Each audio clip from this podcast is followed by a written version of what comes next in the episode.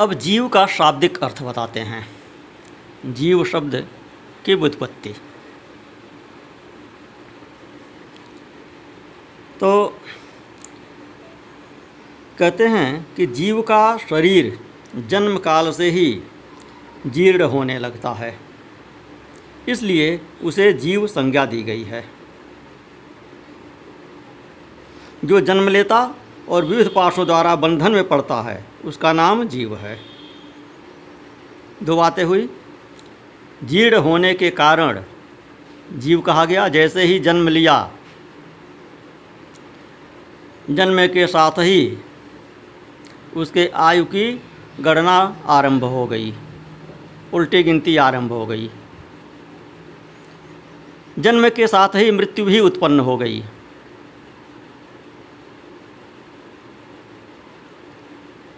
लगता है कि बढ़ रहा है, बच्चा बढ़ता है, लेकिन उस बढ़ने में उसका छीड़ होना भी सन्निहित होता है।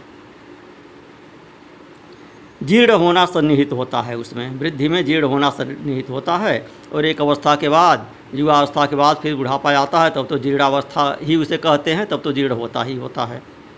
तो इसलिए उसे जीर्ण होने के कारण जीव कहते हैं। और दूसरा, ज अर्थात जन्म लेना और वह अर्थात बंधन में पड़ना वह बंधन का प्रतीक है यहाँ। जो जन्म लेता और विविध पाशों में बंधन में पड़ता है, उसका नाम जीव है। जन्म और बंधन जीव शब्द का ही अर्थ है। अतः जन्म मृत्यु रूपी बंधन की निवृत्ति के लिए जन्म के अधिष्ठान भूत माता पितृस्वरूप शिवलिंग का पूजन करना चाहिए। तो कहते हैं प्रकृतेर्व्यक्ताम यातम द्वितीय जन्म कथ्यते, जन्म जंतुर मृत्यु जन्म पुरुषात प्रतिपद्यते। जीव पुरुष से ही बार बार जन्म और मृत्यु को प्राप्त होता है। माया द्वारा अन्य रूप से प्रकट किया जाना ही उसका जन्म कहलाता है। अन्य तो भाव्यते अवश्यम माया जन्म कथ्यते, जीर्यते जन्म कालाद्यस तस्मात् जीव इति स्मृत। जन्यते तन्यते पाशैर जीव शब्दार्थ एव ही। जन्म पाश निवृत्त्यर्थम जन्मलिंगम प्रपूजयेत।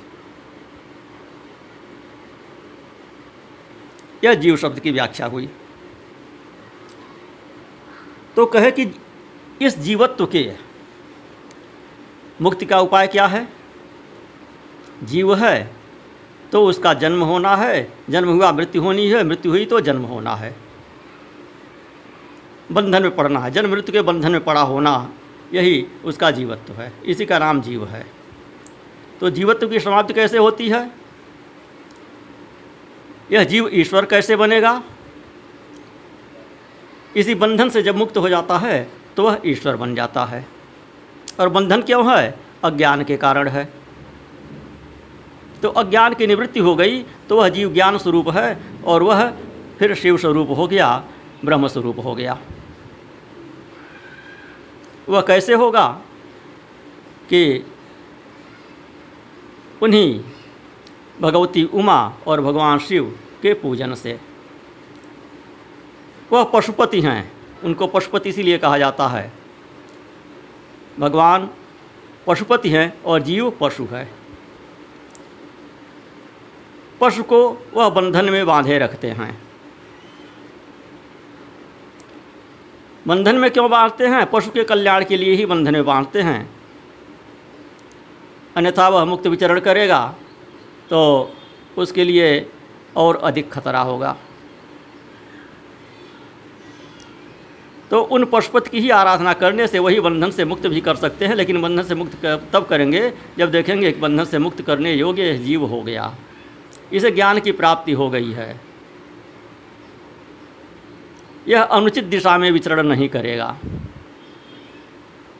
तो वह बंधन से मुक्त करते हैं। बंधन से मुक्त करते हैं, ज्ञान होता है, ज्ञान होता है तो वह शिव स्वयं ज्ञान स्वरूप हैं, यह जीव भी ज्ञान स्वरूप हो जाता है। ज्ञान और ज्ञान एक में मिल जाते हैं। घटाकाश महाकाश में मिल जाता है। दोनों का एकता, यह स्वतः सिद्ध है। दोनों एक ही हैं। बीच का जो पर्दा हुआ, पड़ा हुआ था, जो दीवार उठी हुई थी, वह दीवार समाप्त हो जाती है। तो कहते हैं कि सारा चराचर जगत बिंदु नाद स्वरूप है। बिंदु शक्ति है और नाद शिव। इस तरह यह जगत शिव शक्ति स्वरूप ही है। नाद बिंदु का और बिंदु इस जगत का आधार है। ये बिंदु और नाद, बिंदु अर्थात शक्ति, नाद अर्थात शिव, ये संपूर्ण जगत के आधार स्वरूप हैं। जगत के आधार के रूप में स्थित हैं। बिंदु और नाद से युक्त यह सब कुछ शिव स्वरूप है, क्योंकि वही सबका आधार है। आधार में ही आधेय का समावेश अथवा लय होता है। और यही सकलीकरण है। इस सकलीकरण की स्थिति से ही सृष्टि काल में जगत का प्रादुर्भाव होता है, इसमें संशय नहीं है। सकलीकरण अर्थात निराकार का साकार होना, निष्कल का सकल होना। तो बिंदु नादात्मकम सर्वम जगत स्थावर जंगमम बिंदु शक्ति शिवोनाद शिव शक्त्यात्मकम जगत। नादाधारमिदम बिंदुर बिंदु आधारमिदम जगत, जगदाधारभूत ही बिंदुनाद व्यवस्थित बिंदुनादजित सर्व सकलीकरण भवेत, सकलीकरणा जन्म जगत प्राप्नोत्य संशय तो बिंदु और नाद से युक्त सब कुछ शिव स्वरूप है। क्योंकि वही सबका आधार है। यही सकलीकरण है। इस सकलीकरण की स्थिति से ही सृष्टि काल में जगत का प्रादुर्भाव होता है। शिवलिंग बिंदुनाथ स्वरूप हैं, अतः उसे जगत का कारण बताया गया है। बिंदु देवी हैं, नाद शिव। इन दोनों का संयुक्त रूप ही शिवलिंग कहलाता है। अतः जन्म के संकट से छुटकारा पाने के लिए शिवलिंग की पूजा करनी चाहिए। जीव भाव से मुक्त होने के लिए शिवलिंग की पूजा करनी चाहिए। बिंदु रूपा देवी उमा माता हैं और नाद स्वरूप भगवान शिव पिता हैं। इन माता पिता के पूजित होने से परमानंद की प्राप्ति होती है। अतः परमानंद का लाभ लेने के लिए शिवलिंग का विशेष रूप से पूजन करें। वे देवी उमा जगत की माता हैं, भगवान शिव जगत के पिता। सा देवी जगतांग माता, स शिवो जगत पिता। पितरो शुश्रूष के नित्यम कृपाधिक्यम हिवर्धते जो इनकी सेवा करता है, उस पर, उस पुत्र पर इन दोनों माता पिता की कृपा नित्य अधिकाधिक बढ़ती है। ये पूजक पर कृपा करके उसे अपना आंतरिक ऐश्वर्य प्रदान करते हैं। आंतरिक आनंद की प्राप्ति के लिए शिवलिंग को माता पिता का स्वरूप मानकर उसकी पूजा करनी चाहिए। सर्वोत्तम भावना शिवलिंग में यही है कि उनको माता पिता मानकर उनकी पूजा कीजिए। भर्ग शिव पुरुष रूप है और भर्गा शिवा अथवा शक्ति प्रकृति कहलाती है। अव्यक्त आंतरिक अधिष्ठान रूप गर्भ को पुरुष कहते हैं और सुव्यक्त आंतरिक अधिष्ठानभूत गर्भ को प्रकृति। पुरुष आदि गर्भ है। वह प्रकृति रूप गर्भ से युक्त होने के कारण गर्भवान है। क्योंकि वही प्रकृति का जनक है। प्रकृति में जो पुरुष का संयोग होता है, यही पुरुष से उसका प्रथम जन्म कहलाता है। प्रकृति का प्रथम जन्म क्या है? पुरुष से संयोग होना।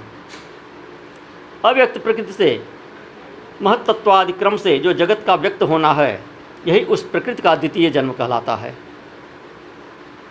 और जीव पुरुष से ही बार बार जन्म और मृत्यु को प्राप्त होता है। माया द्वारा अन्य रूप से प्रकट किया जाना ही उसका जन्म कहलाता है। है तो वह शिव स्वरूप ही, लेकिन माया के द्वारा उसे अन्य रूप में प्रकट किया जाता है। वह अपने को अन्य समझता है। प्रकट करने के बाद माया द्वारा उसे अन्य रूप से प्रकट किया जाता है और उसके बाद वह अपने को अन्य समझता है। तो फिर आगे कहते हैं शब्द आदि पंच तन्मात्राओं तथा पंचेंद्रियों से, विषय ग्रहण करने से, भ अर्थात वृद्धि को गच्छति अर्थात प्राप्त होती है। पंचतन मात्राओं तथा पंच इंद्रियों से विषय ग्रहण करने के कारण वृद्धि को प्राप्त होती है। वृद्धि का सूचक है भ और वृद्धि को प्राप्त होना, उसमें संचरण करना, उसमें वृद्धि के लिए क्रिया करना, वह है गच्छति। जाना, इस अर्थ में है ग। तो भग की यह व्युत्पत्ति बताए। तो इसलिए भग शब्द का अर्थ है प्रकृति। प्रकृति अर्थात जो वर्धमान हो। भग का अर्थ है जो वर्धमान हो। वृद्धि के लिए गतिमान हो। उसे कहा गया भग अथवा प्रकृति। तो भोग कई, भोग ही भग का मुख्य शब्दार्थ है। मुख्य भग प्रकृति है और भगवान शिव कहे जाते हैं। तो भगवान ही भोग प्रदान करते हैं, दूसरा कोई नहीं दे सकता। भग का स्वामी भगवान। और वही विद्वानों द्वारा भर्ग कहा जाता है। भग का स्वामी भगवान ही विद्वानों द्वारा भर्ग कहा जाता है। भर्गो देव से धीम ही गायत्री मंत्र में कहते हैं। तो भगस्येदम भोगमिति, शब्दार्थो मुख्यतः श्रुत। मुख्यो भगस्तु प्रकृति भगवान शिव उच्यते। भगवान भोगदाता ही नान्यो भोग प्रदायक भगस्वामी च भगवान भर्ग इत्युच्यते बुधई भग प्रकृति से संयुक्त परमात्म लिंग और लिंग संयुक्त भग प्रकृति ही इस लोक और परलोक में नित्य भोग प्रदान करते हैं। अतः भगवान महादेव के शिवलिंग की पूजा करनी चाहिए। वही भगवान और भगवती दोनों का स्वरूप हैं। फिर आगे बताते हैं, संसार को उत्पन्न करने वाले सूर्य हैं। और उत्पन्न करने के कारण जगत ही उनका प्रत्यक्ष है, चिन्ह है। इसलिए उनका एक नाम भग है। पुरुष को लिंग में जगत को उत्पन्न करने वाले लिंगी की पूजा करनी चाहिए। लिंगी कौन है? परमात्मा, शिव। और शिवलिंग उनका चिन्ह, प्रतीक। निराकार ब्रह्म का प्रतीक। तो कहते हैं कि शिवलिंग में उस निराकार ब्रह्म की, जिसका वह प्रतीक है, उसकी पूजा करनी चाहिए। सृष्टि के अर्थ को बताने वाले चिन्ह के रूप में ही उसे लिंग कहा जाता है। तो लिंग परम पुरुष शिव का बोध कराता है। इस प्रकार शिव और शक्ति के मिलन के प्रतीक को ही शिवलिंग कहा गया है। अपने चिन्ह के पूजन से प्रसन्न होकर महादेव उस चिन्ह के कार्य रूप जन्म आदि को समाप्त कर देते हैं। तथा पूजक को पुनर्जन्म की प्राप्ति नहीं होती। अतः सभी लोगों को यथा प्राप्त बाह्य और मानसिक सोचोपचारों से शिवलिंग का पूजन करना चाहिए। तो हर तरह का अर्थ बता दिए। शिवलिंग की उत्पत्ति के समय कैसे शिवलिंग की उत्पत्ति हुई, निराकार ज्योतिर्लिंग और जो लोक प्रचलित है अर्घ्य में शिवलिंग तो वह क्योंकि सृष्टि का प्रतीक है, उत्पत्ति का प्रतीक है तो उसकी पूजा करने से सृष्टि से जन्म, मृत्यु के चक्र से छुटकारा मिलता है। तो यह जो दूसरा अर्थ उसका प्रसिद्ध है, इसे तांत्रिक अर्थ कह सकते हैं। तो इसकी भी व्याख्या यहाँ पर कर दी है तो बता रहे हैं कि रविवार को भगवान शिव की पूजा, शिवलिंग की पूजा प्रणव से ही करनी चाहिए। प्रणव के उच्चारण के द्वारा पंचगव्य से करें। गाय का दूध, गाय का दही, गाय का घी, इन तीनों को पूजन के लिए शहद और शक्कर के साथ पंचगव्य के अतिरिक्त भी अलग से रखना चाहिए। सबको मिलाकर पंचामृत भी तैयार करें। तो इनके द्वारा शिवलिंग का अभिषेक करो, स्नान कराएँ। फिर गाय के दूध और अन्न के मेल से मिले हुए नैवेद्य तैयार करके प्रणव मंत्र के उच्चारण पूर्वक उसे भगवान शिव को अर्पित करें। तो संपूर्ण प्रणव को ध्वनि लिंग कहते हैं। ओंकार, यह शिव का प्रतीक है और शिवलिंग ओंकार का प्रतीक है। वह प्रणव का प्रतीक है। तो इसलिए उसकी सर्वोत्तम पूजा प्रणव के उच्चारण के द्वारा ही होती है। स्वयंभूलिंग नाद स्वरूप होने के कारण नादलिंग कहा गया है। यंत्र या अर्घा बिंदु स्वरूप होने के कारण बिंदुलिंग के रूप में विख्यात है। उसमें अचल रूप से प्रतिष्ठित जो शिवलिंग है, वह मकार स्वरूप है। इसलिए मकार लिंग कहलाता है। और सवारी इत्यादि निकालने के लिए दर्शन मूर्ति जो होती है चरलिंग होता है, वह उकार स्वरूप होने से उकार लिंग कहा गया है। पूजा की दीक्षा देने वाले जो गुरु या आचार्य हैं, उनका विग्रह या आकार, उनका विग्रह आकार का प्रतीक होने के कारण अकार लिंग माना जाता है। इस प्रकार प्रणव में प्रतिष्ठित अकार, उकार, मकार, बिंदु, नाद और ध्वनि के रूप में लिंग के छह भेद हैं। अर्थात शिवलिंग में यह छह के छह विद्यमान हैं। यह छह कौन भेद हैं? यह प्रणव के भेद हैं। और शिवलिंग प्रणव स्वरूप है। यह छह शिवलिंग में विद्यमान है। इन छह लिंगों की नित्य पूजा करने से साधक जीवन मुक्त हो जाता है। तो भक्तिपूर्वक की गई शिव पूजा मनुष्यों को पुनर्जन्म से छुटकारा दिलाती है।